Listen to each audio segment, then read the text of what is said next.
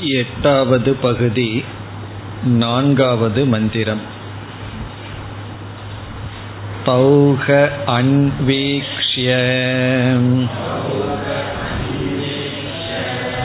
प्रजापतिरुवाच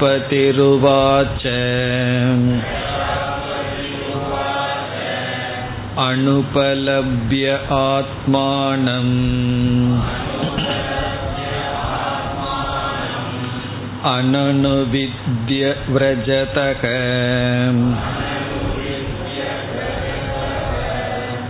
यतर एतत् उपनिषतो भविष्यन्ति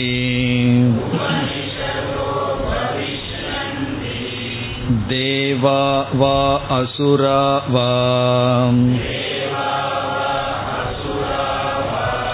ते परा भविष्यन्ति इति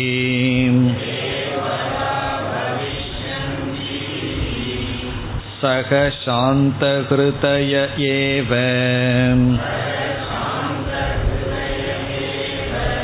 विरोचनः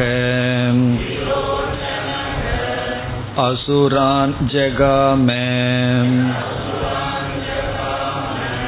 तेभ्योह एताम् उपनिषतं प्रोवाच आत्मा एव इह मकय्यक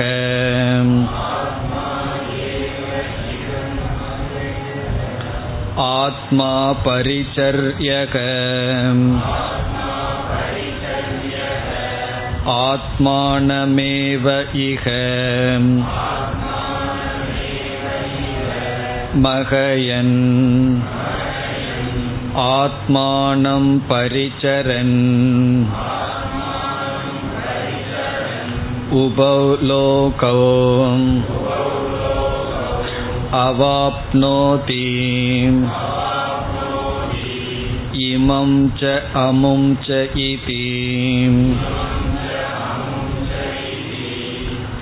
तस्मादपि अद्य इह अतदानम् अश्रद्धधानम् अयजमानम् आहुको आसुरो बत इति असुराणां हि येषोपनिषत् प्रेतस्य शरीरम् भिक्षया वसनेन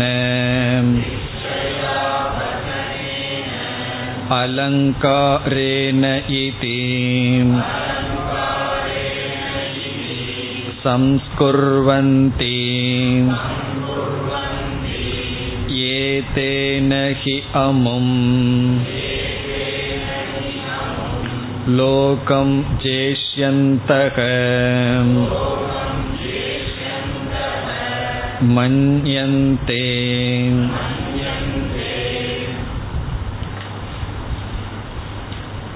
பிரஜாபதியானவர் விஸ்வனை பார்த்து இந்த விஸ்வனாக இருக்கின்றவன் ஆத்மா இந்த ஆத்மா அமிர்தம் அபயம் பிரம்ம என்ற உபதேசத்தை செய்தார். இந்த விஸ்வன் யார் என்றால் இந்திரியங்கள் வழியாக இந்த உலகத்தை பார்த்து அனுபவித்துக் கொண்டு இருப்பவன். யார் விஸ்வன் என்றால் இந்த உலகத்தை அனுபவிப்பவன். ஸ்தூல உலகத்தை அனுபவிப்பவன். அதை இவர் எப்படி கூறினார்? அக்ஷினி புருஷக என்று சொன்னார். கண் மூலமாக எந்த ஒரு புருஷன் திருஷ்யதே பார்க்கப்படுகின்றானோ என்று சொல்லி இந்த விஸ்வனும் பிரம்மனும் ஒன்று என்ற மகா வாக்கியத்தை சொன்னார். நாம் மகா வாக்கியத்தை எடுத்துக்கொள்ள வேண்டுமென்றால் விஸ்வனிடம் இருக்கின்ற உபாதியை விட்டு விஸ்வனுடைய சாரமாக இருக்கின்ற சைத்தன்ய தத்துவத்தை எடுத்துக்கொள்ள வேண்டும் அல்லது வாச்சியார்த்தத்தை விட்டு லட்சியார்த்தத்தை எடுத்துக்கொள்ள வேண்டும். நான் என்று சொல்லும் பொழுது இந்த உடலை விட்டு ஆத்மாவை எடுத்துக்கொண்டு இந்த ஆத்ம தத்துவம் அபயம் பிரம்ம என்று புரிந்து கொள்ள வேண்டும். அதுதான் சரியாக புரிந்து கொள்கின்ற விதம். ஆனால் இங்கு வந்த இரண்டு சிஷ்யர்கள் விரோச்சனன் என்பவனும் இந்திரன் என்கின்ற இரண்டு சிஷ்யர்கள் தவறாக புரிந்து கொண்டார்கள். அவர்கள் எப்படி புரிந்து கொண்டார்கள்? நம்முடைய கண்ணானது ஒரு கண்ணாடியை போன்ற பிரதிபிம்பிக்கின்ற தத்துவம். அதில் எது தெரிகின்றதோ அதுதான் மெய்ப்பொருள். அதில் பார்த்தார்கள் அவர்களுடைய ஸ்தூல சரீரம் தெரிந்தது. பிறகு அவர்கள் புரிந்து கொண்டதை தெளிவுபடுத்த மீண்டும் குருவிடம் கேள்வியை கேட்டார்கள். கண்ணாடி அல்லது தெளிந்த நீரில் நாம் எதை பார்க்கின்றோமோ அதுதான் உண்மையா என்றால் குருவானவர் அதுதான் உண்மை என்று சொல்லிவிட்டார். இப்ப இவர்கள் எதை புரிந்து கொண்டார்கள்? ஸ்தூல சரீரத்தை ஆத்மா என்று புரிந்து கொண்டார்கள். இதை அறிந்த குருவானவர் இவர்கள் தவறாக புரிந்து கொண்டுள்ளார்கள் என்பதை நேரடியாக சுட்டிக்காட்டாமல் என்ன செய்தார்? நீங்கள் உங்களை அலங்கரித்துக் கொள்ளுங்கள் பிறகு கண்ணாடியில் அல்லது நீரில் பாருங்கள்னு சொன்னார். இவர் அலங்கரித்து பார்த்தார்கள் அப்பொழுதும் அதே தவறை செய்தார். குருவினுடைய பாவனை என்னவென்றால் எதிர்பார்ப்பு என்னவென்றால் இந்த உடல் அலங்கரிக்கப்பட்டால் பிரதிபிம்பம் அலங்கரிக்கப்படுகிறது. உடலில் இருக்கின்ற ரோமம் நெகம் இவைகளெல்லாம் நீங்கினால் அங்கும் அவைகள் நீக்கப்படுகிறது. ஆகவே இது உண்மையாக இருக்க முடியாது. இந்த ஸ்தூல சரீரம் நிலையற்றது என்பதை காட்ட முயற்சி செய்து பார்த்தார். ஆனால் அந்த முயற்சியில் குருவானவர் தோல்வி அடைந்தார். பிறகு அவர்கள் என்ன நிலை அவர்களுக்கு ஏற்பட்டது? சென்ற மந்திரத்தில் கடைசி சொல் சாந்த கிருதயவ் பிரவவ்ரஜதுகு என்றால் அவர்கள் உண்மையை புரிந்துவிட்டோம் என்ற எண்ணத்தில் குரு குலத்தை விட்டு சென்று விட்டார்கள் சென்று கொண்டு இருக்கிறார்கள். இதுவரை நம்ம சென்ற வகுப்புல பார்த்தோம். இப்ப குருவானவர் நீங்கள் தவறாக புரிந்து கொண்டுள்ளீர்கள் என்று சுட்டி காட்டாமல் அது ஏன் அப்படி செய்தாருங்கிற விளக்கத்தையும் பார்த்தோம். நீங்கள் தவறு செய்துள்ளீர்கள் என்று சுட்டி காட்டிவிட்டால் அவர்களுடைய அகங்காரம் புண்படும் பிறகு மீண்டும் அவர்கள் வரமாட்டார்கள். இப்ப இவரிடம் மீண்டும் வர வேண்டும் என்றால் அவர்களை விட்டு பிடிக்க வேண்டும் என்று விட்டு விட்டார் அவர்கள் என்ன செய்கிறார்கள் இப்பொழுது? இருவரும் குருகுலத்தை விட்டு வெளியேறுகிறார்கள். எவ்வளவு வருடம் குருகுலத்தில் வந்து இருந்தார்கள்? முப்பத்தி இரண்டு வருடம் இருந்தார்கள். வந்தவுடனே குருவானவர் எனக்கு ஆள் கிடைச்சது ஆரம்பிச்சர்ன்னு அவர் ஆரம்பிக்கவில்லை. வந்து முப்பத்தி இரண்டு வருடங்கள் நீங்கள் பிரம்மச்சரிய விரதத்தை அனுஷ்டானம் செய்து இருங்கள். அதற்கு பிறகு நான் உபதேசிக்கிறேன்னு சொல்லி இந்த இருவரும் முப்பத்தி இரண்டு வருடங்கள் கழித்து இந்த உபதேசத்தை கேட்டு இவ்விதம் தப்பாக புரிந்து கொண்டுள்ளார்கள். எப்படி வர்றதுக்கு முன்னாடி ஸ்தூல சரீரம் தான் ஆத்மான்ட்டு வந்தார்கள். இப்பொழுது அதுதான் ஆத்மான்னு புரிந்துள்ளார்கள். அப்படி அவர்கள் இவ்வளவு காலம் தவம் செய்து அவர்கள் குருகுலத்திலிருந்து வெளியே போகும் பொழுது இப்பொழுது என்ன செய்கின்றார்? குருவானவர் அவர்கள காதல விழுவது போல் இப்படி ஒரு வார்த்தையை சொல்கிறார். இதெல்லாம் நம்ம சாதாரண வீட்டில் நடக்கிற விஷயம்தான். ஒருத்தர்கிட்ட ஒரு விஷயத்த சொல்லணும். நேரில் சொல்ல முடியாது. அவர் காதில் விழுகிறது போல மற்றவங்ககிட்ட சொல்லிட்டு இருப்போம். நம்மளுடைய இன்டென்ஷன் வந்து மற்றவங்ககிட்ட சொல்றதல்ல. இது அவங்க காதில் விழுகணும். அவ்வளவுதான்.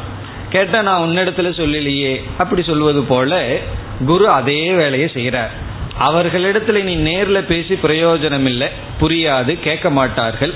பிறகு என்ன செய்கிறார்? அவர்கள் காதல விழுவது போல் இப்படிப்பட்ட வார்த்தையை குருவானவர் பேசி பார்க்கிறார். பிறகு அவங்க காதல விழுந்தது ஆனா மனதில் விழுகவில்லை. அதை கேட்டுட்டு அவர்கள் சென்று விடுகிறார்கள். அதுல ஒருவன் என்னானா இனி ஒருவன் என்னானான்னு பிறகு பார்க்க போகின்றோம். இப்ப குரு என்ன கமெண்ட் அடிக்கிறார்? இது வந்து குரு அடிக்கிற கமெண்ட் இந்த கமெண்ட் அடிக்கிறதுன்னு சொல்றோம் அல்லவா? அந்த காலத்திலேயே பிரஜாபதி பண்ணியிருக்கார். அதனாலதான் உன்ன மக்கள் அதை செய்து கொண்டு இருக்கிறார்கள். என்ன கமெண்ட் அடிக்கிறார் என்றால் நம்ம இனி பார்ப்போம். மந்திரத்துக்குள்ளேயே போய் பார்ப்போம். தௌக அன்வீக்ஷிய பிரஜாபதிகி உவாச்ச. தௌ என்றால் இந்த இருவரை. ஹ அன்வீக்ஷிய அவர்களை பார்த்து அவர்கள் காதில் விழும்படி அவர்களை குறித்து அர்த்தம் அவர்களை நோக்கி. இந்த இடத்துல அவர்களை நோக்கி என்றால் நேரடியா அவர்கள் முன்னாடி அல்ல. ஏன்னா அவர்கள் சென்று கொண்டு இருக்கிறார்கள். குருகுலத்திலிருந்து சென்று கொண்டு இருக்கும் பொழுது இவர் மற்றவர்களிடம் பேசுவது போல மற்ற சிஷ்யர்கள் இருக்கலாம் வேற யாராவது இருக்கலாம். மற்றவர்களிடம் பேசுவது போல அவர்களை குறித்து. அன்வீக்ஷியன்னா அவர்களை குறித்த ஒரு கமெண்ட். என்ன அடிக்கிறார்? பிரஜாபதிகி உவாச்ச. பிரஜாபதி சொன்னார். என்ன சொன்னாராம்?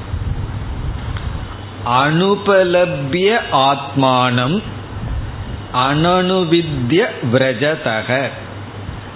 அனுபலபிய என்றால் அறிந்து கொள்ளாமல். ஆத்மானம் தன்னை மெய்ப்பொருளை ஆத்ம தத்துவத்தை புரிந்து கொள்ளாமல். இவங்க வந்து ரெண்டு பேர் போறாங்களா? எப்படி போறாங்க? ஆத்ம தத்துவத்தை புரிந்து கொள்ளாமல். அனனுவித்ய இந்த உண்மையை தனக்குள் நிலைப்படுத்தி கொள்ளாமல் அனனுவித்யன்னு சொன்ன இந்த உண்மையை அடையாமல்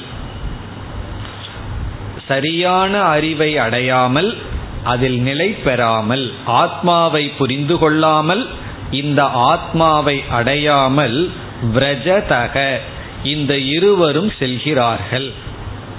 ரெண்டு சிஷ்யர்கள் வந்து குருகுலத்தை முடிச்சு போகும்போது குரு சொல்ற விஷயம் இது. இந்த ரெண்டு பேரும் புரிஞ்சுக்காம போறாங்க அப்படின்னு சொல்ற தன்னை ஆத்மாவை உணராமல் ஆத்மாவை அடையாமல் இந்த இருவரும் இப்பொழுது செல்கிறார்கள். இப்போ ஒரு சிஷ்யன் வந்து குருவிடம் வந்து கொஞ்ச காலம் படிச்சுட்டு பிறகு புரிஞ்சுக்காம போனா உண்மையிலேயே குருவுக்குள்ள என்ன இருக்கும்? ஒரு வருத்தம் வருமா? அதை சங்கரர் சொல்றார். அவர் வந்து குருவானவர் மனதில் ஒரு இரக்கத்தினால் இவ்விதம் சொல்கிறார். புரியாதவர்கள் அதாவது குருகுலத்திற்கே வராமல் எந்த விதமான தியாகமும் செய்யாதவர்கள் இதை புரிந்து கொள்ளவில்லைன்னா அது ஒரு பெரிய விஷயம் அல்ல. இந்த உண்மையை புரிஞ்சுக்கணும்னு சொல்லி தியாகமெல்லாம் செய்து முப்பத்தி இரண்டு வருடங்கள் வாழ்ந்து பிறகு வந்து உண்மையை புரிந்து கொள்ளாமல் போகும் பொழுது அவர் மனதில் வந்து ஒரு ஏக்கம் வருகின்றது. இவர்கள் புரிந்து கொள்ளாமல் என்னை விட்டு செல்கிறார்கள். புரிஞ்சதற்கு பிறகு இவர் வழி அனுப்பிச்சு வச்சா சந்தோஷமா அனுப்பிச்சு வைப்பார். ஆனால் இப்பொழுது அவர்களுடைய நிலை அப்படி இல்லை என்று அப்படி கூறுகிறான் அவங்க காதல விழுகிறது போல. இவங்க என்ன நினைச்சிட்டு இருக்காங்க? சாந்த கிருதயம். ரொம்ப சந்தோஷமா நம்ம வந்ததெல்லாம் அடைஞ்சிட்டோம். அடைய வேண்டித்ததை அடைஞ்சிட்டோம். ஒரு சந்தோஷத்துல செல்கிறார்கள். இதைத்தான் ஞானாபாசம்னு சொல்வார்கள். ஞானாபாசம்னா ஆபாசம்னா தோற்றம். ஞானாபாசம்னா நமக்கு ஞானம் அடைஞ்சிட்டதாக ஒரு பிரம ஒரு தோற்றம். பலர் வந்து ஞானாபாசேன திருப்தாகான்னு சில பெரியவர்கள் சொல்வார்கள். தனக்கு ஞானம் கிடைச்சிட்டதாக கற்பனை பண்ணி திருப்தி அடைந்தவர்கள் பலர். ரொம்ப பேர் அப்படி நினைச்சிட்டு வேதாந்தம் படிக்காமையே எங்கெங்கேயோ எதையதையோ கேட்டு தான் வந்து சரியான அறிவை அடைஞ்சதாக ஒரு கற்பனையில மிதந்து கொண்டு இருப்பார்கள். பிறகு சரியான இடத்துக்கு வரும்பொழுதுதான் புரியும் நீங்க இவ்வளவு காலம் கேட்டது புரிஞ்சதெல்லாம் தப்புன்னு சொல்லி. சில சரியான இடத்துக்கு வந்தாலும் ரொம்ப வருஷம் எனக்கு புரிஞ்சாச்சே புரிஞ்சாச்சேன்னு நினைச்சிட்டு இருப்போம். எப்போ புரியுதோ அப்போ புரியும் இவ்வளவு நாளாம் புரியலன்னு சொல்லி. அப்படி இவர்கள் வந்து தான் வந்து உண்மையை தெரிஞ்சிட்டேன்னு நினைச்சு போயிட்டு இருக்காங்க இவர்களை பார்த்து பிரஜாபதி கூறுகின்றார் இவர்கள் ஆத்மாவை புரியாமல் உண்மையை உணராமல் இவர்கள் விரஜதகன சென்று கொண்டு இருக்கிறார்கள். இப்பொழுது சென்று கொண்டு இருக்கிறார்கள். பிறகு மீண்டும் இனி ஒன்று கருத்தை அதே போல அவர்கள் காதில் விழுவது போர் சொல்கிறார்கள். ஏதத் உபனிஷதக பவிஷ்யந்தி தேவாகாவா அசுராகாவா தே பரா பவிஷ்யந்தி இதி. இப்போ இந்த வரியில் என்ன சொல்கின்றார்? எவர்கள் இந்த ஸ்தூல சரீரத்தை ஆத்மா அல்லது அதுதான் உபனிஷத் என்று நினைக்கிறார்களோ இங்கு உபனிஷத் என்றால் மெய்ப்பொருளை பற்றிய அறிவு. உபனிஷத் என்றால் ஏதத் உபனிஷத்துனா இதுதான் உபனிஷத். இதுதான் உபனிஷத்தினுடைய உபதேசம். இதுதான் ரைட் நாலேஜ் இதுதான் சரியான அறிவு என்று யார் நினைக்கிறார்களோ அவர்கள் தேவர்களாகட்டும் அல்லது அசுரர்களாகட்டும். அது யாரா இருந்தா என்ன? இப்ப ஏதத் உபனிஷதக பவிஷ்யந்தி. யாருக்கு இது உபனிஷத் ஆகிறதோ? பவிஷ்யந்தினா ஆகிறதோ? இது உபனிஷத் ஆகிறதோனா இந்த ஸ்தூல சரீரம்தான் ஆத்மா என்பது யாருக்கு உபனிஷத் ஆகிறதோ? உபனிஷத் ஆகிறதோன்னா அது அவர்களுடைய உபனிஷத்தாக இருந்தால் கொள்கையாக இருந்தால் அது அவர்களுடைய கருத்தாக இருந்தால் அது யார் வேண்டுமானாலும் இருக்கலாம். தேவாகாவா அசுராகாவா தேவர்களோ அல்லது அசுரர்களோ. இதுல வந்து தேவனா நான் இருக்கேங்கிறதுனால கொள்கை அல்ல. அது தேவ சரீரமா இருக்கலாம் அசுர சரீரமா இருக்கலாம் மனித சரீரமா இருக்கலாம். எந்த சரீரமாக இருந்தாலும் அவரவர்கள் அவரவர்களுடைய ஸ்தூல சரீரத்தை ஆத்மா என்று நினைத்தால். இப்ப நான் வந்து ஸ்தூல சரீரத்தை ஆத்மான்னு நினைச்சா உயர்ந்தது இந்த நாய் அல்லது கீழான என்று சில மிருகங்களை எல்லாம் நினைச்சிட்டு இருக்கோம். கொசு இருக்கு. இப்ப கொசு வந்து தன்னை ஆத்மா உடலை ஆத்மான்னு நினைச்சா அது ரொம்ப கீழானது. நான் மனிதன் அல்லவா? என்ன ஆத்மான்னு நினைச்சா உயர்ந்தது? அதை விட தேவன் தன்னுடைய சரீரத்தை ஆத்மா நினைச்ச உயர்ந்ததான்னா கிடையாது. அது தேவருடைய சரீரமாகலாம் மனித சரீரமாகலாம் அசுர சரீரமாகலாம். இந்த ஸ்தூல சரீரத்தை யார் ஆத்மா என்று நினைக்கிறார்களோ? என்று சொல்லி தே அவர்கள் பராபவிஷ்யந்தி. அவர்கள் தோல்வியை அடைவார்கள். பராபவிஷ்யந்தின டிஃபீட்டட் தோல்வியை அடைவார்கள். அதாவது அவர்கள் வாழ்க்கையில் இழந்து விடுவார்கள். சங்கரர் சொல்றார் ஸ்ரேயோ மார்காத் பகிர்பூதாக பவந்தி. ஸ்ரேயோ மார்காத்னா ஸ்ரேயஸிலிருந்து வெளியே வந்து விடுகிறார்கள். ஸ்ரேயோ மார்க்கத்துக்கு வெளியே வந்து விடுகிறார்கள். ஸ்ரேயோ மார்காத் பகிர்பூதாக பவிஷ்யந்தி. பகிர்பூதாகன வெளியே வந்து விடுகிறார்கள். தோல்வியை அடைகிறார்கள்னா மோக்ஷத்திலிருந்து தோல்வியை அடைகிறார்கள். மோக்ஷத்திலிருந்து வீழ்ந்து விடுகிறார்கள். முக்தி என்ற பலனிலிருந்து வீழ்ச்சியை அடைகிறார்கள். இங்கு மோக்ஷம் என்றால் என்ன? மன நிறைவு அல்லது வாழ்க்கையில் அடைய வேண்டிய புருஷார்த்தம். புருஷார்த்தா பிரஷ்டாக. யார்னா எதரக யாராக இருந்தால் என்ன? அது தேவர்களாகலாம் அசுரர்களாகலாம். ஏதத் உபனிஷத் பவிஷ்யந்தி சேத்.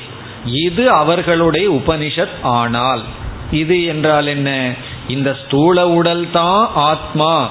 ஸ்தூல சரீரம்தான் மெய்ப்பொருள். என்பது ஒருவருடைய கொள்கையாக ஆனால் அவர்கள் தேவர்களாகட்டும் அசுரர்களாகட்டும் அவர்கள் தோல்வியை அடைவார்கள். அவர்கள் பராபவிஷ்யந்தி என்றால் வெற்றி அடைய மாட்டார்கள். ஏன்னா தேவர்களுக்கு அசுரர்களுக்கு எப்பொழுதும் போர் நடந்து யாரோ ஒருவர் மாற்றி மாற்றி வெற்றி அடைகிறார்கள். இங்கே இவர் சொல்றார் இவர்களுக்கு வெற்றி என்பது கிடையாது. மோக்ஷ மார்க்கத்திலிருந்து வீழ்ச்சியை அடைகிறார்கள். இதி இதிங்கிற வரைக்கும் பிரஜாபதியினுடைய வார்த்தை. இது உவாச்ச. இவ்விதம் சொன்னார். இப்ப விரோச்சனனும் விரோச்சனன்கிறவன் அசுரனுடைய தலைவன் இந்திரன் தேவர்களுடைய தலைவன் இந்த இருவரும் முதலில் குருகுலத்தில் வந்து இவ்வளவு காலம் விரதம் இருந்து உபதேசத்தை கேட்டு தவறாக புரிந்து சென்று கொண்டிருக்கும் பொழுது இதை கேட்டாவது மீண்டும் திரும்பி வருவாங்களான்னு பார்க்கிறார். இதை கேட்டதற்கு அப்புறமாவது ஏதோ சொல்றாரே நம்ம தோல்வி அடைவோம்னு சொல்றார். பிறகு உண்மையை தெரிஞ்சுக்காம போகின்றோம்னு மறைமுகமாக சொல்கிறாரே என்று இதை கேட்டு மீண்டும் திரும்பி வருவாரா என்று பிரஜாபதி ஆனவர் என்ன செய்கிறார்? அந்த சிஷ்யன் போன திசையை பார்த்து கொண்டு இருக்கின்றார். பிறகு என்ன ஆச்சுன்னா அவர்கள் சென்று விட்டார்கள். சக சாந்த ஹிருதயக ஏவ விரோச்சனக அசுரான் ஜெகாம. இதுல வந்து விரோச்சனன் வந்து சக விரோச்சனக. இப்ப குரு பார்த்துட்டு இருக்கார் இந்த மாதிரி நம்ம கமெண்ட் அடிச்சிருக்கோம். அவங்க காதல விழுந்து ஏதாவது திரும்பி வருகிறார்களான்னு பார்க்கிறார்.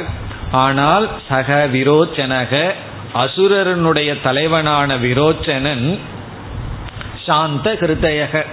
காதல தான் போயிருக்கே தவிர அது மனசுக்குள்ள போகல. கேட்டுட்டு அமைதியான மனதையுடன் இங்க என்ன அமைதியான மனம்? எனக்கு தான் உண்மை தெரிஞ்சாச்சே. வந்து நான் தெரிந்து கொள்ள வேண்டியது தெரிந்து விட்டது என்று அந்த சாந்த ஹிருதயம்னா முன்ன ஹிருதயத்தில் ஒரு டிஸ்டர்பன்ஸ் வந்தது. ஒரு துக்கம் வந்தது.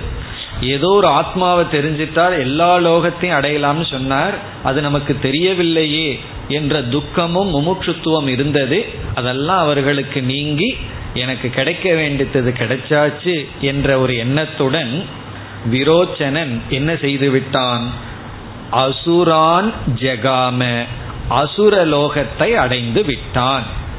நம்ம அடைய வேண்டியதை அடைந்து விட்டோம் என்று விரோச்சனன் அசுரலோகத்தை அடைந்தான். இந்திரன் என்னானாங்கிறது அடுத்த கேள்வி. அது அடுத்த செக்ஷன்ல தான் வரப்போகின்றது. இந்திரனுடைய நிலை என்னாயிற்று? என்பதை பிறகு பார்ப்போம். இனி கொஞ்ச நேரம் விரோச்சனனிடம் இருப்போம். விரோச்சனனிடம் இருப்போம்னு சொன்னால் அவனுடைய நிலை என்ன? அவனுடைய கதி என்னங்கிறத பார்த்துட்டு பிறகு இந்திரனுக்கு நாம் அடுத்த பகுதியில் தான் வரப்போகின்றோம் இப்போ விரோச்சனன் என்ன செய்தான்? அசுரர்களை அடைந்தான். அசுரர்களை அடைந்து இவன் என்ன பண்ணணும்? பேசாமல் இருக்கணும். ஏதோ கேட்டு வந்தோம் தெரிஞ்சிட்டோம். சும்மா இருக்கலாம்னா இருப்பானோ? இவ்வளவு வருடம் நான் போய் படிச்சுட்டு வந்த உண்மையை உங்ககிட்ட எல்லாம் சொல்லணுமல்ல என்று உபதேசத்தை ஆரம்பிக்கின்றான். என்ன உபதேசம்? தேபியக ஏதாம் உபனிஷதம் புரோவாச்ச. தேபியக அந்த அசுரர்களுக்கு அசுர லோகத்துக்கு வந்தோடனே இவனுக்கு ஒரு பெரிய ரிசப்ஷன் இருக்கும். ஏன்னா முப்பத்தி ரெண்டு வருஷம் போயிட்டு வந்திருக்கார் அல்லவா? போய் குருகுலத்தில் போய் படிச்சுட்டு வந்திருக்கார். அதனால நல்ல வரவேற்புடன் வந்து அந்த அசுரர்களுக்கு ஏதாம் உபனிஷதம் புரோவாச்ச. இந்த உபனிஷத்தை அவன் உபதேசம் செய்தான். எந்த உபனிஷத்துனா? இந்த ஸ்தூல சரீரம்தான் ஆத்மா. நான் குருகுலத்தில் போய் தவமெல்லாம் பண்ணி இந்த உண்மையை கண்டுபிடிச்சிட்டு வந்திருக்கேன். இந்த உடல் தான் ஆத்மா. ஏதாம் உபனிஷதம். இந்த உபனிஷத்தை புரோவாச்ச உபதேசம் செய்தார். செய்து என்ன சொல்கிறார் என்பது விளக்கப்படுகிறது. அவர் என்னெல்லாம் சொல்றாராம்? இதெல்லாம் அவருடைய உபதேசம் விரோச்சனனுடைய உபதேசம். என்ன உபதேசம்? ஆத்மா ஏவ இக மகையக இங்கு ஸ்தூல சரீரமான ஆத்மாதான் இந்த உடம்பு தான் நம்முடைய உடம்பு தான் ஆத்மா ஏவ இக. சொல்லி காட்டுறார் இங்கே நம்முடைய உடம்பு தான் நான் அசுரர்கள்லாம் சாப்பிட்டு சாப்பிட்டு நல்லா உடம்ப வச்சிருப்பார்கள் அல்லவா? ஆகவே சொல்ற இந்த நம்முடைய உடம்பு தான் மகையக. மகையகன பூஜனீயக. பூஜிக்கப்பட வேண்டும். இனிமேல் வந்து யாருக்கும் பூஜை பண்ணாதீங்க. அவர் அவர்களுடைய உடம்புக்கு பூஜை பண்ண ஆரம்பித்து விடுங்கள். மகையக. இந்த உடம்பு தான் பூஜிக்கத்தக்கது வணங்கத்தக்கது. அதனால அவர்களுடைய பூஜை அறையில் என்ன இருக்குன்னா கண்ணாடி தான் இருக்கும். உள்ள போன எது இருப்பார்? அவர்களுடைய உடம்பு தான் அங்கே தெரியும். அந்த உடம்பை வந்து இவர்கள் பூஜை செய்ய வேண்டும். இந்த உடம்பைத்தான் இவர்கள் வணங்க வேண்டும். அவரவர்கள் அவரவர்கள் உடம்பை வணங்கி கொண்டு இருக்க வேண்டும். பிறகு ஆத்மா பரிச்சரியக. பரிச்சரியக என்றால் காக்கப்பட வேண்டும்.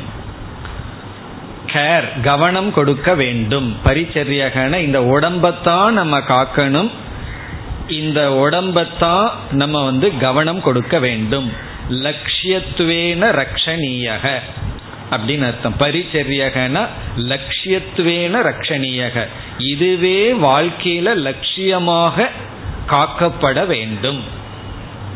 இதுதான் நம்முடைய வாழ்க்கையில லட்சியமாக காக்கப்பட வேண்டும். என்ன சிலருடைய தத்துவமே அப்படி இருக்கும். ஆன்மீகம்ங்கிற வாழ்க்கையில சிலர் நுழைந்து என்ன செய்வார்கள்? எப்பொழுதுமே ஸ்தூல சரீரத்தை பற்றி எண்ணமாகவே இருக்கும். இந்த அருகம்பில் ஜூஸ்ல ஆரம்பிப்பார்கள். ஆரம்பிச்சு அதெல்லாம் தவறல்ல. ஆனா அவர்களுடைய லட்சியம் என்ன ஆயிரும்? இந்த நேச்சர் கியூர் பண்ற அது பண்ற இது பண்றன்னு எல்லா நேரத்திலையும் இந்த ஸ்தூல சரீரத்தினுடைய பாதுகாப்பு இந்த ஸ்தூல சரீரத்தை பற்றிய சிந்தனை இந்த ஸ்தூல சரீரத்தை பற்றிய வழிபாடுகளாகவே தான் இருந்து கொண்டு இருக்கும் இவைகள் வந்து சாதனத்துவேன ரக்ஷணீயகங்கிறது வேதாந்தத்தில் கருத்து. இது ஒரு சாதனை. இதற்கு வந்து அருகம்பூல் ஜூஸ் எல்லாம் குடிச்சா நல்லதுன்னா குடிக்கணும். ஆனால் இது லட்சியமாகும் பொழுதுதான் என்ன ஆகின்றது அசுரர்களுடைய உபனிஷத் ஆகிறது. இப்போ அசுரர்களுடைய உபனிஷத்து வந்து ஸ்தூல சரீரம்தான் காக்கப்பட வேண்டும். பூஜை செய்யப்பட வேண்டும். அதுதான் லட்சியம். பிறகு என்ன சொல்கிறார்? ஆத்மானமேவ இக மகையன். இந்த ஸ்தூல சரீரத்தை பூஜை செய்து இந்த ஸ்தூல சரீரம் தான் இப்பொழுது ஆத்மா? இந்த ஸ்தூல சரீரத்தை பூஜை செய்து ஆத்மானம் பரிச்சரன் இந்த ஸ்தூல சரீரத்தையே காப்பாற்றி நம்ம வந்து லட்சியமா காப்பாற்ற வேண்டித்தது இந்த ஸ்தூல சரீரம்தான். இதை காப்பாற்றி உபௌ லோகௌ அவாப்னோதி. இரண்டு லோகத்தையும் அடையலாம். தேவர்கள் லோகமாகட்டும் அசுர லோகமாகட்டும் எல்லா லோகம் உபௌ லோகௌ. உபௌ லோகம்னா இகலோக பரலோக அனைத்து லோகத்தையும் அவாப்னோதி ஒருவன் அடைகின்றான். இமம் ச அமும் ச இதி. இமம்னா இந்த அமும்னா அடைய வேண்டிய. மற்ற லோகங்கள். இப்ப நமக்கு கிடைச்ச உலகம் இனி எதெல்லாம் நமக்கு கிடைக்கலையோ அந்த உலகம் இந்த இரண்டையும் நம்ம அடைய வேண்டும் என்றால் இந்த ஸ்தூல சரீரத்தை தான் பூஜை பண்ணணும். இந்த ஸ்தூல சரீரத்தை தான் காப்பாற்ற வேண்டும். இப்போ ஒவ்வொரு அசுரர்களுடைய வீட்டில் என்ன இருக்கும்னா பூஜை அறையில் அவர்கள் படம் தான் இருக்கும். சில பேர் எல்லா வீட்லேயும் அதான் இருக்கும். சில வீட்டில் போய் பார்த்தா வீடு பூரா அவர்கள் படமாக இருக்கும். எங்காவது ஓரத்தில் பகவானோட படம் தொங்கிட்டு இருக்கலாம். அப்படி தன்னுடைய படத்தையே வச்சு வேடிக்கை பார்த்துட்டு இருக்கவர்கள்லாம் யாருன்னா? அசுரர்கள் தான். வீட்டில் பூரா தான் படத்தையே வச்சுட்டு வேடிக்கை பார்த்துட்டு இருப்பவர்கள்லாம் அசுரர்கள் தான். என்ன இங்கே அசுரனுடைய உபனிஷத்து என்ன? தன்னையே தான் பூஜை பண்ணணும். தன்னுடைய உடலைத்தான் காப்பாற்ற வேண்டும். என்று இங்கு அசுரர்கள் வந்து இப்படிப்பட்ட உபனிஷத்தை அடைந்தார்கள். இப்ப இந்த இடத்துல நம்ம பார்க்க வேண்டிய கருத்து இப்படிப்பட்டவர்களைத்தான் நம்ம சார்வாக்க மதம் என்று சொல்கின்றோம். சார்வாக்க மதம்ங்கிறது தான் இவர்களுடைய மதம். சாரு அப்படின்னு சொன்னா அழகான அப்படின்னு அர்த்தம். லவ்லி மிக அழகான. வாக் அப்படின்னா பேச்சு. மிக அழகாக அவர்களுடைய பேச்சு இருக்கும். அதில் அர்த்தம் அழகா இருக்காது தத்துவம் இருக்காது. ஆனால் பேச்சு மட்டும் அழகா இருக்கும். சார்வாக மதத்தை சேர்ந்தவர்கள் வந்து சேல்ஸ்மேன் ஆன நல்லா பிஸ்னஸ் பண்ணி வந்து விடுவார்கள். சேல்ஸ்மேனுடைய குவாலிஃபிகேஷன் என்னன்னா அங்கே தரம் இருக்காது ஆனால் பேச்சு மட்டும் ரொம்ப அழகா இருக்கும். அப்படி தரமில்லாத தத்துவம் ஆனால் பேச்சில் மயக்கி விடுவார்கள். அதுதான் சாருவாக்க மதம்னு சொல்றது. இப்போ அவர்களுடைய மதம் தான் அவர்களுடைய கொள்கையைத்தான் இங்கு உபனிஷத் வந்து அசுரர்களுடைய உபனிஷத் ஆசுரோபனிஷத் என்று இங்கு சொல்லப்படுகின்றது. இப்ப இவர்களுடைய கொள்கை என்ன என்றால் இவர்களுக்கு வந்து பாபம் புண்ணியம் தர்மம் அதர்மம்ங்கிறது கிடையாது. அதிர்ஷ்ட பலன்கிறதே ஒன்று கிடையாது. நம்ம ஒரு கர்மம் பண்றோம் அதுக்கு கண்ணுக்கு தெரிகிற பலன் தான் இருக்கே தவிர புண்ணியம்னு எல்லாம் ஒன்று கிடையாது. தானம்னு ஒன்று செய்தால் அதனால புண்ணியம்னு எல்லாம் ஒன்று வர்றதில்லை. பிறகு திருஷ்ட பலன் என்னன்னா எங்கிட்ட இருக்கிற பணம் அவனுக்கு போகுது அவ்வளவுதான். தானத்தில் கிடைக்கிற பலன். அதனால என்ன செய்யணும் நீ ஏன் தானம் பண்ற? மற்றவங்கிட்ட இருந்து வாங்கிக்கோ. அல்லது எடுத்துக்கொள். அதுதான் ஏன்னா பாவம் புண்ணியம்ங்கிறது அவர்களுக்கு கிடையாது.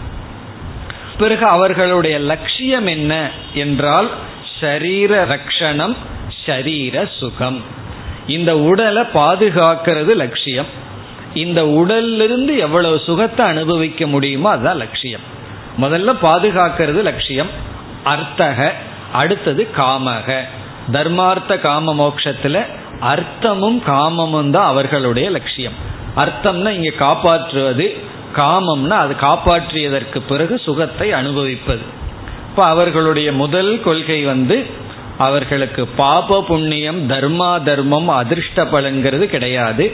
அவர்களுடைய லட்சியம் வந்து ஷரீரம் அது வந்து பிரத்யக்ஷ பிரமாணம். இந்திரியங்கள் வழியா என்ன அறியப்படுதோ அதுதான் அவர்களுக்கு பிரமாணம். அனுமானத்தையும் கூட பிரமாணமா எடுத்துக்கொள்ள மாட்டார்கள்.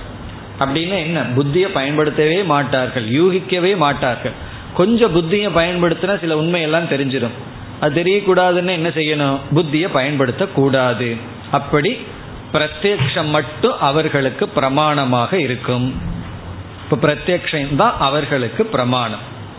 இப்படி வேதத்தை பிரமாணமாக கொள்ள மாட்டார்கள். அவர்கள் வந்து வெறும் பிரத்யக்ஷ பிரமாணத்தை கொண்டு தர்மா தர்மம் எல்லாம் இல்லாம இகலோக சுகத்தை இந்த சரீரத்தில் எவ்வளவு சுகத்தை அனுபவிக்க முடியுமோ அதை அனுபவிக்கணும். இறந்ததற்கு பிறகு அதுதான் மோக்ஷம். இப்போ அவர்களுடைய மோட்சம் என்னன்னா மரணம் தான் மோட்சம் அப்போ அவர்களுக்கு மோட்சத்தை கொடுக்கணும்னா முதல்ல என்ன பண்ணணும்னா அவர்களை சாகடிக்கிறது தான் மோட்சம் பிறகு என்னென்ன இருக்கிற வரைக்கும் சுகத்தை அனுபவிக்கிறோம். முடியாதவது துக்கத்தை அனுபவிக்கிற அதுக்கு ஒரு பரிகாரமும் கிடையாது.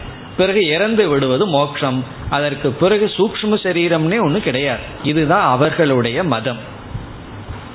இவர்கள் யாருன்னா? இவர்களெல்லாம் அசுரர்கள். அது அடுத்த மந்திரத்தையும் விளக்கப்படுகிறது. பிறகு இதுல வந்து வைதிகர்களாக சிலர் வருவார்கள். வைதிகர்கள்னா கர்மகாண்டத்தை மட்டும் ஏற்றுக்கொண்டு அவர்களும் சரீரத்தை மட்டும் லட்சியமாக கொண்டு அவர்கள் இப்படி இருந்தால் அவர்களை வந்து வைதிகர்களான சார்வாக்கர்கள் தான் சொல்லணும். இவர்களெல்லாம் அவைதிகர்களான சார்வாக்கர்கள். ஆனா வைதிகர்கள் இருப்பார்கள். வைதிகர்கள்னு சொன்னா வேதத்தினுடைய கர்மகாண்டத்தை மட்டும் பின்பற்றுவார்கள். ஆனா அவர்களுக்கு இகலோக பரலோக சுகம் இருக்கு. ஆனா சரீரம்தான் லட்சியம். இந்த உடலை பாதுகாக்கணும் உடல்லிருந்து சுகத்தை அனுபவிக்கணும் இறந்ததற்கு பிறகும் இதே போல நல்ல உடல் கிடைக்கணும் நல்ல லோகத்துக்கு போய் சுகத்தை அனுபவிக்க வேண்டும். ஆனா அவர்களுக்கு தர்மா தர்மம் இருக்கு. தர்மா தர்மம் ஏன் இருக்குன்னா இறந்ததற்கு பிறகு நல்ல லோகம் கிடைக்கணும்னா எனக்கு சுகம் கிடைக்கணும்னா நான் புண்ணியம் பண்ணணும் என்று இந்த உலகத்துல இப்படி இரண்டு விதமான மக்கள் தான் அதிகப்படியான மக்கள். ஒன்னா அசுரர்களா இருந்து இந்த தர்மத்திலையும் நம்பிக்கை இல்லாதவர்கள். அப்படி சிலர் சில பேர் தர்மத்துக்கு நம்பிக்கையுடன் வருவார்கள் ஆனா அந்த தர்மத்தை சுகத்துக்கு பயன்படுத்தி விடுவார்கள். கர்ம காண்டத்துல மட்டும் இருப்பார்கள். காரணம் என்னன்னா பகவான் கீதையில அவர்களையும் வர்ணிக்கின்றார். யாமிமாம் புஷ்பிதாம் வாச்சம் பிரவதந்தின்னு ரெண்டாவது அத்தியாயத்துல சில பேர் வேதத்தினுடைய கர்மகாண்டத்தையே நல்லா வர்ணிச்சு இந்த யாகம் செய்தா இந்த பலன் இந்த யாகம் செய்தா இந்த பலன்னு சொல்லி அவர்களும் வேதவாத ரதாகா அப்படிங்கிறார் கர்மகாண்டத்திலேயே அவர்கள் மூழ்கி சுகித்து அவர்களுக்கு அவர்களுக்கு விவசாயாத்மிகா புத்திகி நாஸ்தி. அவர்கள் வந்து வேதாந்தத்திற்கு வரமாட்டார்கள் நிந்தனை செய்கின்றார். அவர்களும் ஒரு விதமான அசுரர்களுடைய உபநிஷத்தை பின்பற்றுபவர்கள் தான். தர்மத்தை ஒத்துக்கொள்ளாமல் இருப்பவர்கள் ஒரு விதமான சார்வாக்கர்கள். அவர்கள் தான் நாம் உண்மையில சார்வாக்கர்கள் சொல்றோம். ஆனா தர்மத்தை ஏற்றுக்கொண்டாலும் இந்த சரீரத்தை ஆத்மான்னு நினைச்சு இந்த உடம்பையே லட்சியமாக கொண்டு அந்த உடம்புக்காக எதை வேணாலும் காம்ப்ரமைஸ் செய்வார்கள். எதை வேணாலும் விட்டு கொடுப்பார்கள். அவர்களையெல்லாம் அசுரர்களுடைய உபனிஷத் என்று உபனிஷத் அழைக்கின்றது. அதுதான் அசுரர்களுடைய மதம். இனி அடுத்த மந்திரத்திலும் இதே கருத்து விளக்கப்படுகின்றது. இந்த அசுரர்களுடைய உபனிஷத்தானது விளக்கப்படுகின்றது. இப்பொழுது ஐந்தாவது மந்திரம். தஸ்மாத் அத்திய இக அதாவது ஆகவே அத்திய இப்பொழுதும் இக இங்கு. இப்ப இங்க என்ன சொல்லப்படுகின்றது? ஒரு காலத்துல அசுரர்களுடைய தலைவனான விரோச்சனன் இவ்விதம் புரிந்து இந்த உபனிஷத்தை பரப்பி விட்டான் ஆகவே அந்த பரம்பரையானது இப்பொழுது வரை இருந்து கொண்டு இருக்கின்றது என்று இங்கு உபனிஷத் கூறுகிறது. இந்த அசுரர்களுடைய உபனிஷத்து அசுரர்கள் வாழ்ந்த காலத்துல தான் கிடையாது. அவன் பரப்பி விட்டுட்டு அவன் போயிட்டான். ஆனா அந்த பரம்பரையானது இப்பொழுதும் இருக்கின்றது. ஆகவே ஆகவேன்னு சொன்னா யாது காரணத்தினால் விரோச்சனன் இதை உபதேசித்தானோ ஆகவே அத்திய இக இப்பொழுதும் கூட இப்படிப்பட்ட அசுரர்கள் வாழ்ந்து கொண்டு இருக்கிறார்கள். ஆகவே இந்த ட்ரெடிஷன் பரம்பரைன்னு சொல்றோம். பரம்பரைக்கு தமிழ்ல மரபு என்று கூறுவோம். இந்த ட்ரெடிஷன் வந்து ரெண்டு விதமான பரம்பரை இருக்கு. ஒன்று சத் பரம்பரா இனி ஒன்று அசத் பரம்பரை அப்படின்னு. சத் பரம்பரைனா நல்லத பரம்பரை பரம்பரையா பின்பற்றி வருவது. அசத் பரம்பரைனா தவறானத பரம்பரை பரம்பரையா பின்பற்றி வருவது. சில கிராமங்களில் பார்க்கலாம். பரம்பரை பரம்பரையா இனியொரு வீட்டுக்கு பகைமை இருக்கும். எங்க தாத்தாவுக்கு அந்த வீடு பிடிக்காது எங்க அப்பாவுக்கும் பிடிக்காது. இது பரம்பரை விரோதம்னு சொல்லுவார்கள். இந்த பரம்பரை பரம்பரையா விரோதத்தை காப்பாத்திட்டு இருக்கிறது என்னன்னா அதான் அசத் பரம்பரைன்னு சொல்றது. அதையா போய் பரம்பரை பரம்பரையா காப்பாத்தணும்? யாரோ ஒரு பரம்பரையில ரெண்டு குடும்பத்துக்குள்ள ஏதோ ஒரு தகராறு வந்திருக்கும். அது உறவினர்களாகத்தான் இருப்பார்கள். பிறகு என்னன்னா அந்த விரோதம் வந்து பரம்பரை பரம்பரையா இருக்கு. எங்க தாத்தாவோட தாத்தாவை அந்த தாத்தாவுக்கு ரெண்டு பேர் ரகலை வந்தது. இன்னும் எங்க வீட்டுக்கு போய்க்க மாட்டோம்னு சொல்லி. அப்படி இந்த பரம்பரை வந்து ரெண்டு பரம்பரை இங்கு வந்து அசுரர்களுடைய பரம்பரை இருக்கின்றது. இதைத்தான் மற்ற இடத்துல உபனிஷத் அந்தே நெய்வ நீயமானா யதாந்தாகா. குருடன் குருடனை வழிகாட்டுவது போல. அப்படி ரெண்டு பரம்பரை ஒன்று சத் பரம்பரைனா சரியான அறிவு சரியான குணங்கள் அல்லது நல்ல இதெல்லாம் பரம்பரையா வருவது. சில வீட்டில் வந்து அசத் பரம்பரை மூட நம்பிக்கைகள் எல்லாம் அது பரம்பரை பரம்பரையா வந்துட்டு இருக்கும் பாட்டி வந்து ஒரு மூட நம்பிக்கையை சொல்லி வச்சிருப்பாங்க. அதை அடுத்த ஜெனரேஷன் கேட்டு அப்படி பரம்பரை பரம்பரையா வரும். இது அசுரர்களுடைய பரம்பரை. அதுதான் இங்க அத்திய இக. உபனிஷத்து வந்து இப்பொழுதும் கூட இப்படிப்பட்ட அசுரர்கள் இருந்து கொண்டு இருக்கிறார்கள். இப்படி இருப்பவர்கள் அசுரர்கள் என்று உபனிஷத் கூறுகிறது. யாரெல்லாம் அசுரர்கள்? இப்படி இருந்து கொண்டிருப்பவர்களும் இப்பொழுதும் இருக்கிறார்கள். அவர்களுடைய உபனிஷத்து அசுரர்களுடைய உபனிஷத். எப்படி இருப்பவர்கள். இங்கு மூன்று லட்சணம் சொல்லப்படுகிறது. ஒன்று அததானம். அததானம் என்றால் தானம் செய்யாதவர்கள். அததானம் மற்றவர்களுக்கு பகிர்ந்து கொள்ளாதவர்கள் பகிர்ந்து கொடுக்காதவர்கள். யாரெல்லாம் அசுரர்கள்னா நமக்கு மட்டும் சமைச்சு சாப்பிடுபவர்கள் அசுரர்கள் மற்றவங்களுக்கு பகிர்ந்து கொள்ளாதவர்கள்.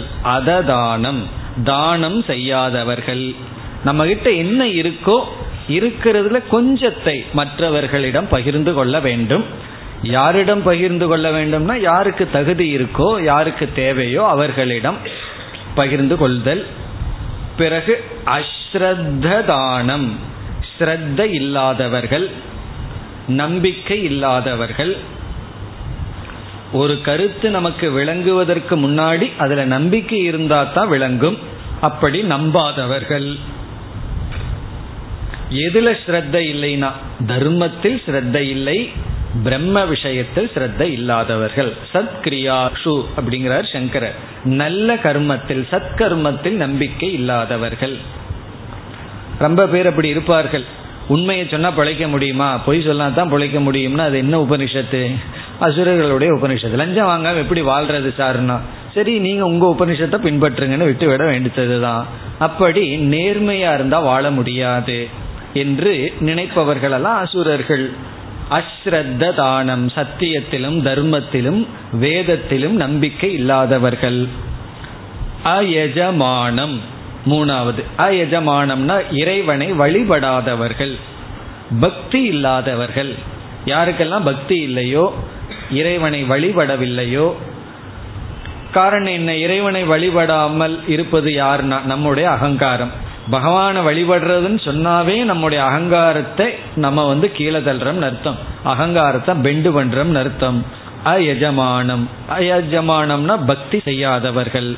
ஈஸ்வரனை ஏற்றுக்கொள்ளாதவர்கள். இவர்களையெல்லாம் ஆகுகு ஆசுரக பத இதி.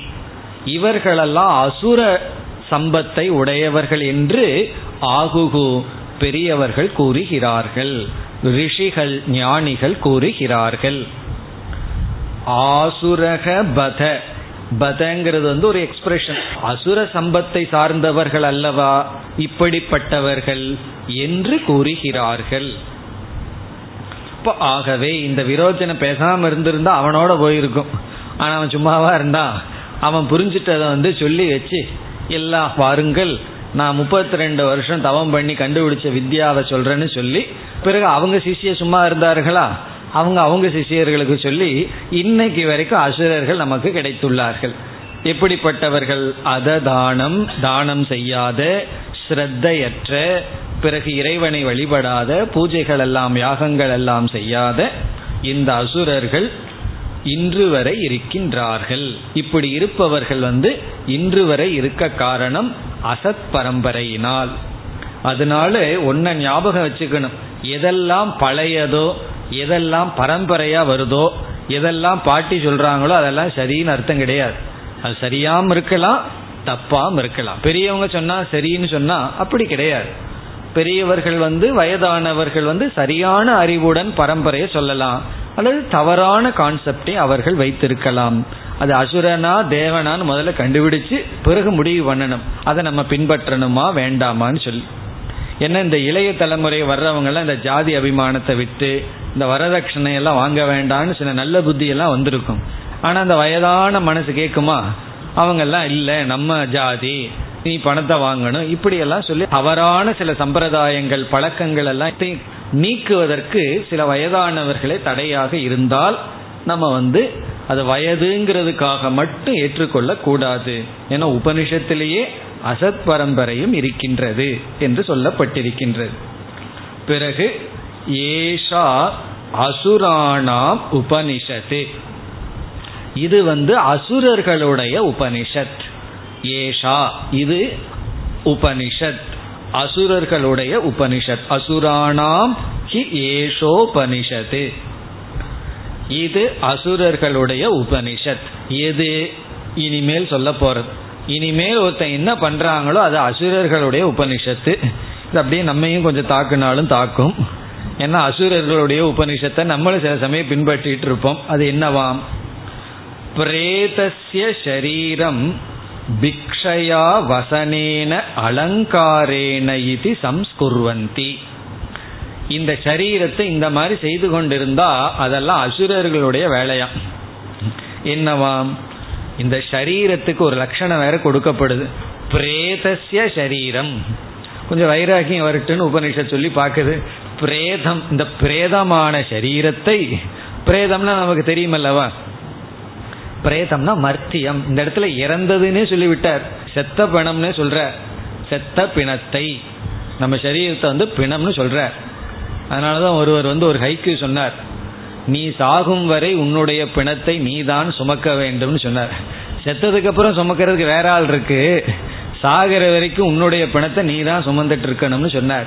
அப்படி பிரேதசிய சரீரம். இந்த சரீரத்தை பிரேதம்னே சொல்றார். அதான் ஒரு சுவாமிஜி வந்து வெளிநாட்டுக்கு போனார். போய் இறங்கின உடனே அவர் கையில் ஒரு லக்கேஜ் எடுத்துகிட்டு போகல. சுவாமிஜி வந்திருக்கிறீங்களே உங்களுடைய லக்கேஜ் எங்கே இருக்குன்னு கேட்டார். சுவாமி ராமானந்தான் ஒருவர். ரொம்ப வருஷம் ஒரு நூறு வருஷத்துக்கு முன்னாடி. அவர் சொன்னார் இதுதான் லக்கேஜ்னு உடம்ப காமிச்சாராம். வந்திருக்கிறதே லக்கேஜ் தானே இந்த பாடி தான் லக்கேஜ்னு சொன்னாராம். அப்படி இது வந்து பிரேதசிய சரீரம். மரணத்திற்கு உட்படுகின்ற இந்த சரீரத்தை என்ன செய்கிறார்கள்? பிக்ஷயா.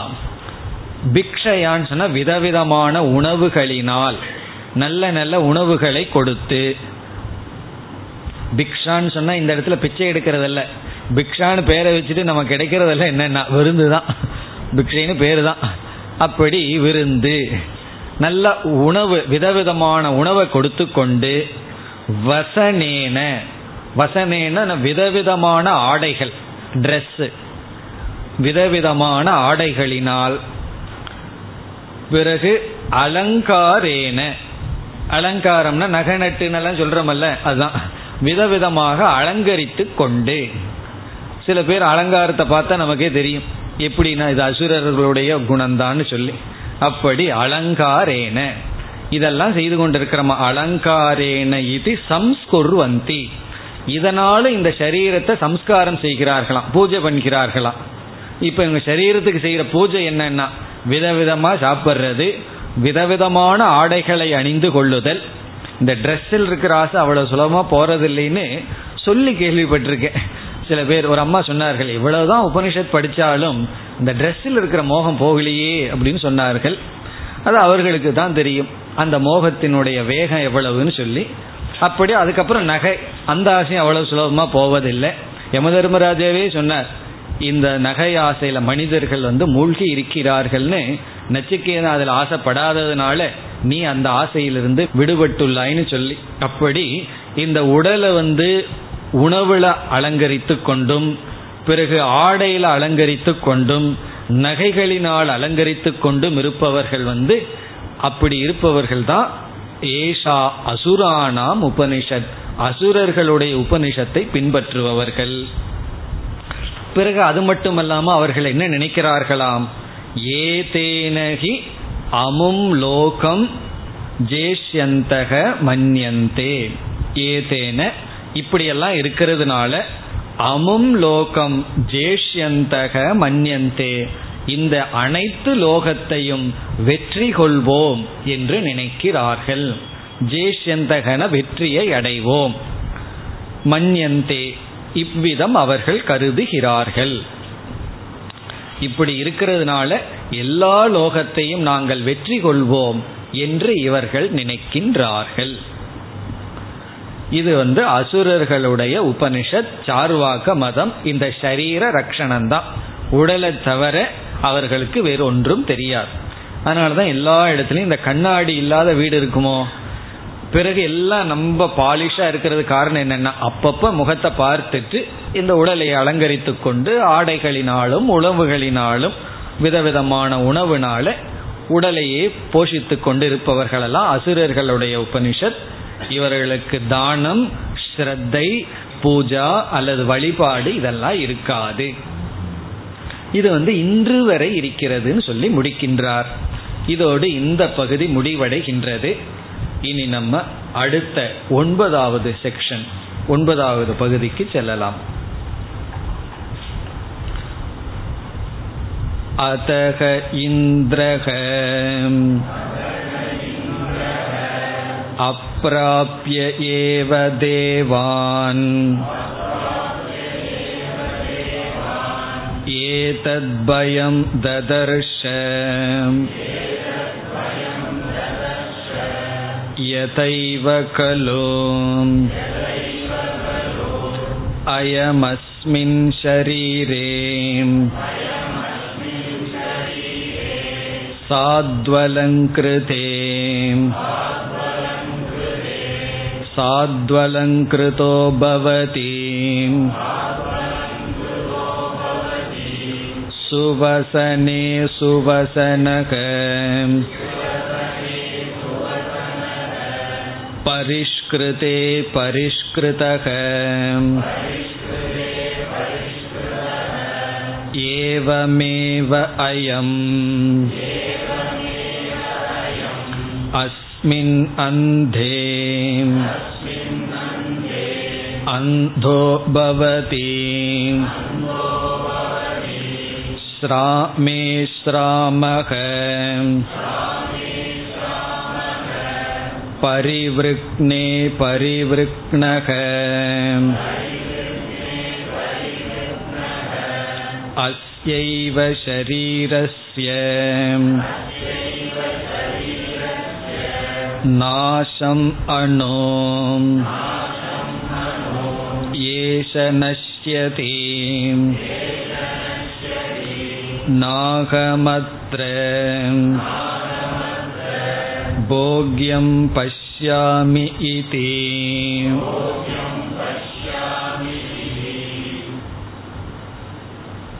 இரண்டு மாணவர்களில் விரோச்சனனுடைய நிலை என்ன என்று பார்த்து முடித்தோம் இனி இந்திரனுடைய நிலை என்னாயிற்று இருவரும் தவறாக புரிந்து கொண்டு வெளியே வந்தார்கள் வெளியே வந்தவுடன் நேரடியாக விரோச்சனன் அவனுடைய இடத்துக்கு சென்று அவன் புரிந்த உபனிஷத்தை கூறிவிட்டான்.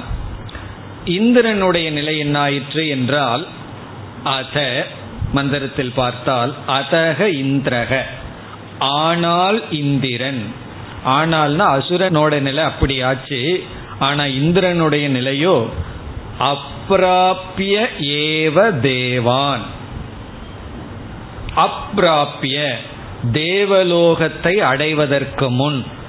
தேவான்னா தேவர்களை அப்பிராப்பிய அடையாமல் தேவலோகத்துக்கு போய்கொண்டிருக்கின்ற வழியிலேயே. அவன் தேவலோகத்துக்கு போயிருந்தான்னா அந்த ரிசப்ஷனை பார்த்தா மறந்துருப்பான். ஆனால் என்ன ஆச்சுன்னா தேவலோகத்துக்கு அவன் சென்று அடையவே இல்லை குருகுலத்திலிருந்து தேவலோகத்திற்கு செல்வதற்கு முன் தேவான் அப்பிராப்பிய ஏதத் பயம் ததர்ஷ. இந்த விதமான ஒரு பயம் அவனுடைய மனதிற்கு வந்தது.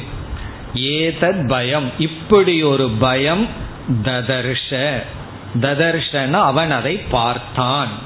ஒரு விதமான பயத்தை அவன் பார்த்தான். ததர்ஷன அவனுடைய புத்திக்கு தோன்றியது. அது என்ன அவனுடைய சிந்தனைங்கிறதா அடுத்தது விளக்கப்படுகின்றது. ஏதத் பயம் ததர்ஷ.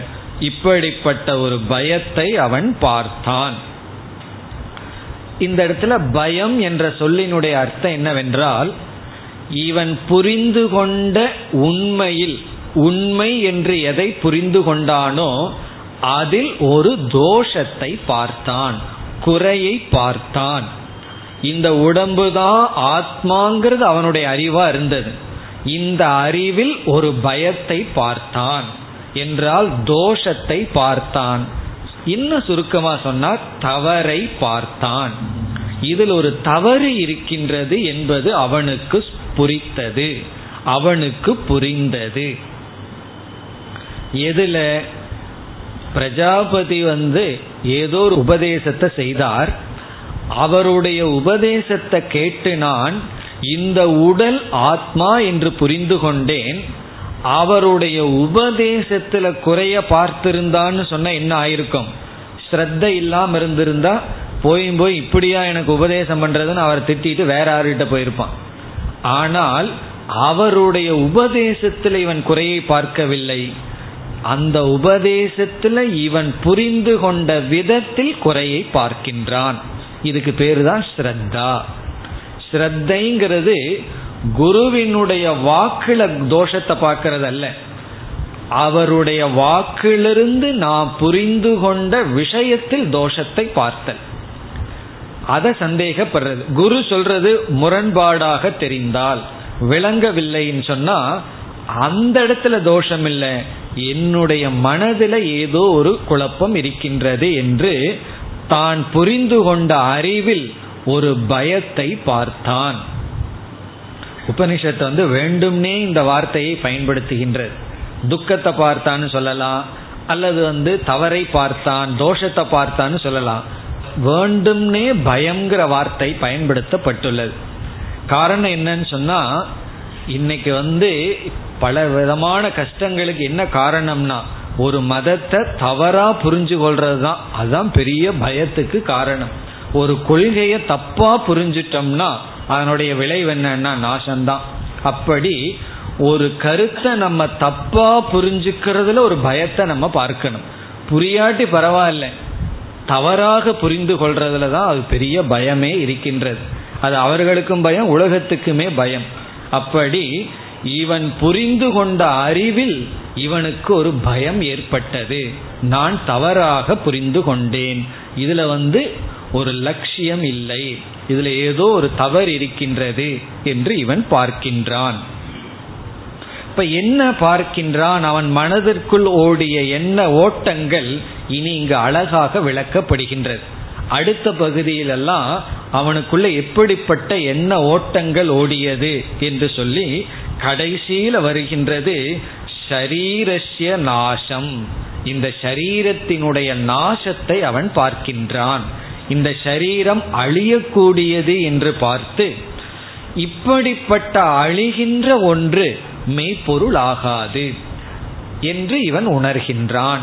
உணர்ந்து என்ன செய்ய போகின்றான்? மீண்டும் குருகுலத்துக்கு செல்கின்றான். மீண்டும் வந்து குரு கிட்ட சென்று பிறகு இவன் உணர்ந்ததை குருவிடம் சொல்கின்றான். குருவானவர் சந்தோஷப்படுறார். இப்படி ஒருத்தனாவது திரும்பி வந்தானே ஒழுங்கா? அப்படின்னு சொல்லி தப்பா புரிஞ்சு இவனும் போய் தேவலோகத்தில் இதை உபதேசிக்காம வந்தானேன்னு சொல்லி பிறகு மீண்டும் என்ன செய்ய போகின்றார்? உபதேசத்தை செய்ய போகின்றார். இது வந்து இப்படி ஒரு படி. பிறகு அடுத்த உபதேசத்துல ஒரு படி முன்னாடி போவார். இப்படி படிப்படியாக சென்று மூணு சரீரத்துக்கு ஒவ்வொரு படியா சென்று கடைசியில அசரீரம்ங்கிற தத்துவத்தை புரிந்து கொள்ள போகின்றான் இனியோட நமக்கு விரோச்சனனோட பார்ட் எல்லாம் ஓவர் இனி அவர் போயாச்சு. அவர் உபனிஷத்து தான் உலகத்தில் இருந்துட்டு இருக்கிறத பார்க்கிறோம். இனி நம்ம இந்திரனுடைய உபனிஷத்திற்குள் வர வேண்டும். இப்ப இங்க ஒரு கேள்வி கேட்கப்படுகின்றது. சங்கரரே கேட்கிறார் ரெண்டு பேரும் புத்தி உள்ள சிஷ்யர்கள் தான் ரெண்டு பேரும் வந்தார்கள். ஏன் ஒருத்தன் மட்டும் திரும்பி வந்தா ஒருத்தன் திரும்பி வரலையேன்னா? ஒருவன் அப்படியே போனவன் அப்படியே போயிட்டான். ஒருவன் திரும்பி வந்தானே அதற்கு என்ன காரணம்? இருவருக்கும் ஒரே குரு ஒரே உபதேசம். குரு வந்து இவனுக்கு மட்டும் கொஞ்சம் நல்லா சொல்லி கொடுக்கலாம் இவனுக்கு குறைவா சொல்லி கொடுக்கலான்னு இல்லை. அப்படி இருந்தும் ஏன் ஒருவனுக்கு மட்டும் போற வழியில இந்த ஸ்மிருதி வந்தது இந்த புத்தி தோன்றியது? இப்ப எந்த புத்திங்கிறத நம்ம அடுத்த வகுப்புல பார்ப்போம். இப்படி ஒரு புத்தி ஏன் வந்தது என்றால் அதற்கு சங்கரர் பதில் சொல்றார் அவனிடம் இருந்த அக்ரூரம் அப்படிங்கிறார். அக்ரூரம்னு சொன்னா இந்த தேவன் யாருக்கும் ஹிம்சை செய்யவில்லையா? அக்ரௌயா அக்ரௌரியம்ங்கிறார். கிரௌரியம்னு சொன்னா மற்றவங்களுக்கு ஹிம்சைப்படுத்துவது. இந்த தேவன் என்ன செய்தார்களா? மற்றவர்களை ஹிம்சப்படுத்தாம வாழ்ந்தார்களா? அசுரர்கள் வந்து மற்றவங்களை ஹிம்சப்படுத்தியே வாழ்ந்துள்ளார்கள். இந்த அஹிம்சா பலன் இவனுக்கு இந்த புத்தியில ஒரு ஸ்மரணம் ஏற்பட்டது. அப்படின்னு சொல்லி இந்த தேவன் திரும்பி வர காரணம் அக்ரௌரிய வசாத்துன்னு சொல்றார். அக்ரௌரியம் சொன்னா இவனுக்குள்ள கொடூரம்ங்கிறது இல்லை. மற்றவங்களை ஹிம்சப்படுத்துற புத்தி இவனுக்கு இல்லாததுனால அந்த அஹிம்சையினுடைய பலனாக இவனுக்கு இந்த தர்மத்தின் பலனாக புத்தி வேலை செய்தது என்று பதில் சொல்கின்றார். பிறகு நம்ம சில மேலும் விளக்கங்கள் இருக்கின்றது. அடுத்த வகுப்பில் பார்ப்போம். ஓம் போர் நமத போர் நமிதம் போர் போர் நமுதச்சதேம் பூர்ணய